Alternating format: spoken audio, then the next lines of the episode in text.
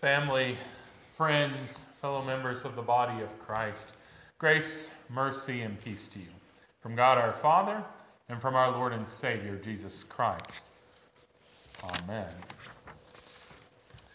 97 years old, living in his own house, jumping on to help people put up hay from time to time what I'm told, planning to go hunting this deer season.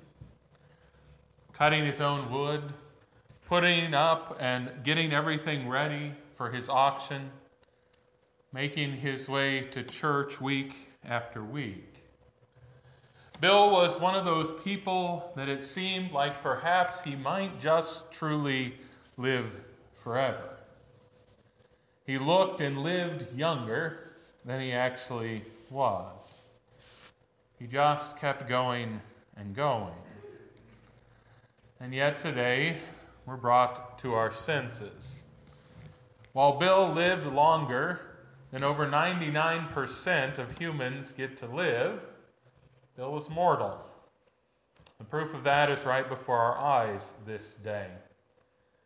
It is as that prophet Isaiah said in our text for today all flesh is grass.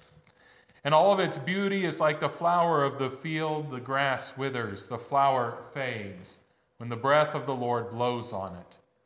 Surely the people are grass. Yes, just like the crops and grasses that Bill tended throughout his life out in the country, Bill, too, though much later than most, withered and faded. Yes, surely the people are grass, even Bill. And if were that were all we had to think about today, it would rather be a tragic occasion. And indeed, there would be nothing but grief to be had. For yes, even though last night so many of us pretended for a night as if death is the stuff of child's play, as we do on Halloween, we know better in our hearts. We know that death stings. But we are not here just to recognize death, but also to recognize the one who has conquered death. The same passage from Isaiah goes on to say this The grass withers and the flower fades, but the word of our God endures forever. Yes, the word of the Lord is eternal. It does not change, it does not fade away, it does not wither. No, that is our hope this day, that we understand that the word of God cannot be stopped, no, not even by death. What exactly does it mean that the word of the Lord is eternal? Well, first, it is meant to remind us that God's promises do not change, and that God's promises are always brought to fulfillment. What promises? Well, all of them. But today, let us place special emphasis on the promises that were contained in the verses read over Bill on the day of his confirmation many years ago. We heard them once, but let us hear the specific verses again. Psalm 145, verses 18 and 19 say, The Lord is near to all who call on him, to all who call on him in truth. He fulfills the desires of those who fear him. He also hears their cry and saves them. What's the promise there in those verse? Those verses? Well, indeed, the promise is the gospel. It is the heart of our faith that God saves those who cry out to him with faith. In our celebration of the Reformation just a couple days ago here at Peace, we heard John's word or Jesus' words recorded for us in the Gospel of John. And there Jesus said this If the Son sets you free, you are free indeed. And so it is today. we rejoice today to know that Bill was set free by Jesus, the very Son of God. He was first set free on the day of his baptism many years ago. There, the bonds of sin were broken, the guilt and power of sin destroyed. For on that day, the scriptures tell us that the Holy Spirit connected Bill to the saving work of Jesus on the cross. To put it back in the words of his confirmation verse, on that day God drew near to Bill and he saved him. But that was certainly not the end of God's saving ways in regard to Bill. For Bill, just like all of us, continued to have sin in his life after his baptism. And therefore, he needed to be set free time and time again. And that is why Bill, usually right alongside Bertha. We're so faithfully here in this house to hear about the freedom that Christ brings. He gathered here to hear that he was free of his sins.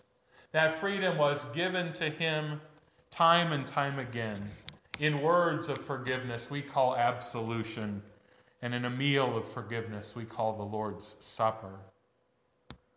I mentioned there's one other way that we can take that phrase, the word of the Lord endures forever. And it is a great thing for us to ponder this day. For not only do the promises of God not change, not only are they brought to fulfillment, but the scriptures are always clear to us that Jesus himself is the Word of God. And he remains forever. He endures forever. For you see, he ne- never ever withers away. Not even if you crucify him and put him in a tomb for three days. No, he endures forever because he is alive forever. Though he was crucified and placed upon a cross for our sins, three days later he rose. And then he ascended up to heaven in order that he might rule his church forevermore. Jesus has promised that his resurrection is not just something that he keeps to himself, but something that he gives to all who believe in him. Yes, in a few moments, we'll go out to the cemetery and we'll place Bill's body into the ground. But as our liturgy instructs, we will do so in the sure and certain hope of the resurrection of all flesh. We will place him there with confidence that on the last day, Bill will be raised up just as surely as Jesus was raised up on Easter morning. Jesus has promised that, and that means it's exactly what will happen. Bill will be raised up with all the dead and will be reunited with all of those who trust in Christ. He will be given a place in a new heaven and a new earth that God will create. And that's our hope this day that hope made certain by Jesus' own work. For Jesus is the Word of God that never fades away. His are the promises that never wither away. And His promises are not true only for Bill, but for each of you gathered here this day as well. So even as you mourn, remember the verses that were Bill's confirmation verses. Cry out to God in faith and He will hear you, He will help you, He will save you. Yes, He will bring you the comfort you need, and He will keep burning in your heart the hope that only Christ can offer. Yes, know that one day, if you persist in faith, He will raise you up as well. And on that day, you'll be reunited with Bill and all that have gone before you who trusted in the Lord. This day, November 1st, on the church calendar, is set aside for the celebration of All Saints' Day. It's a day when we normally stop and think about those who have gone before us in the faith. And the gospel reading that we heard today is the one assigned for All Saints' Day. So it's often called the Beatitudes. And notice there, time and time again, Jesus uses one word. One word to describe those who have been connected to Jesus blessed.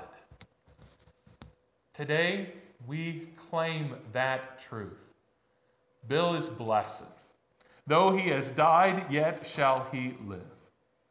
All of us who trust in the Lord are blessed, for God has promised his Holy Spirit, his great comforter, to us.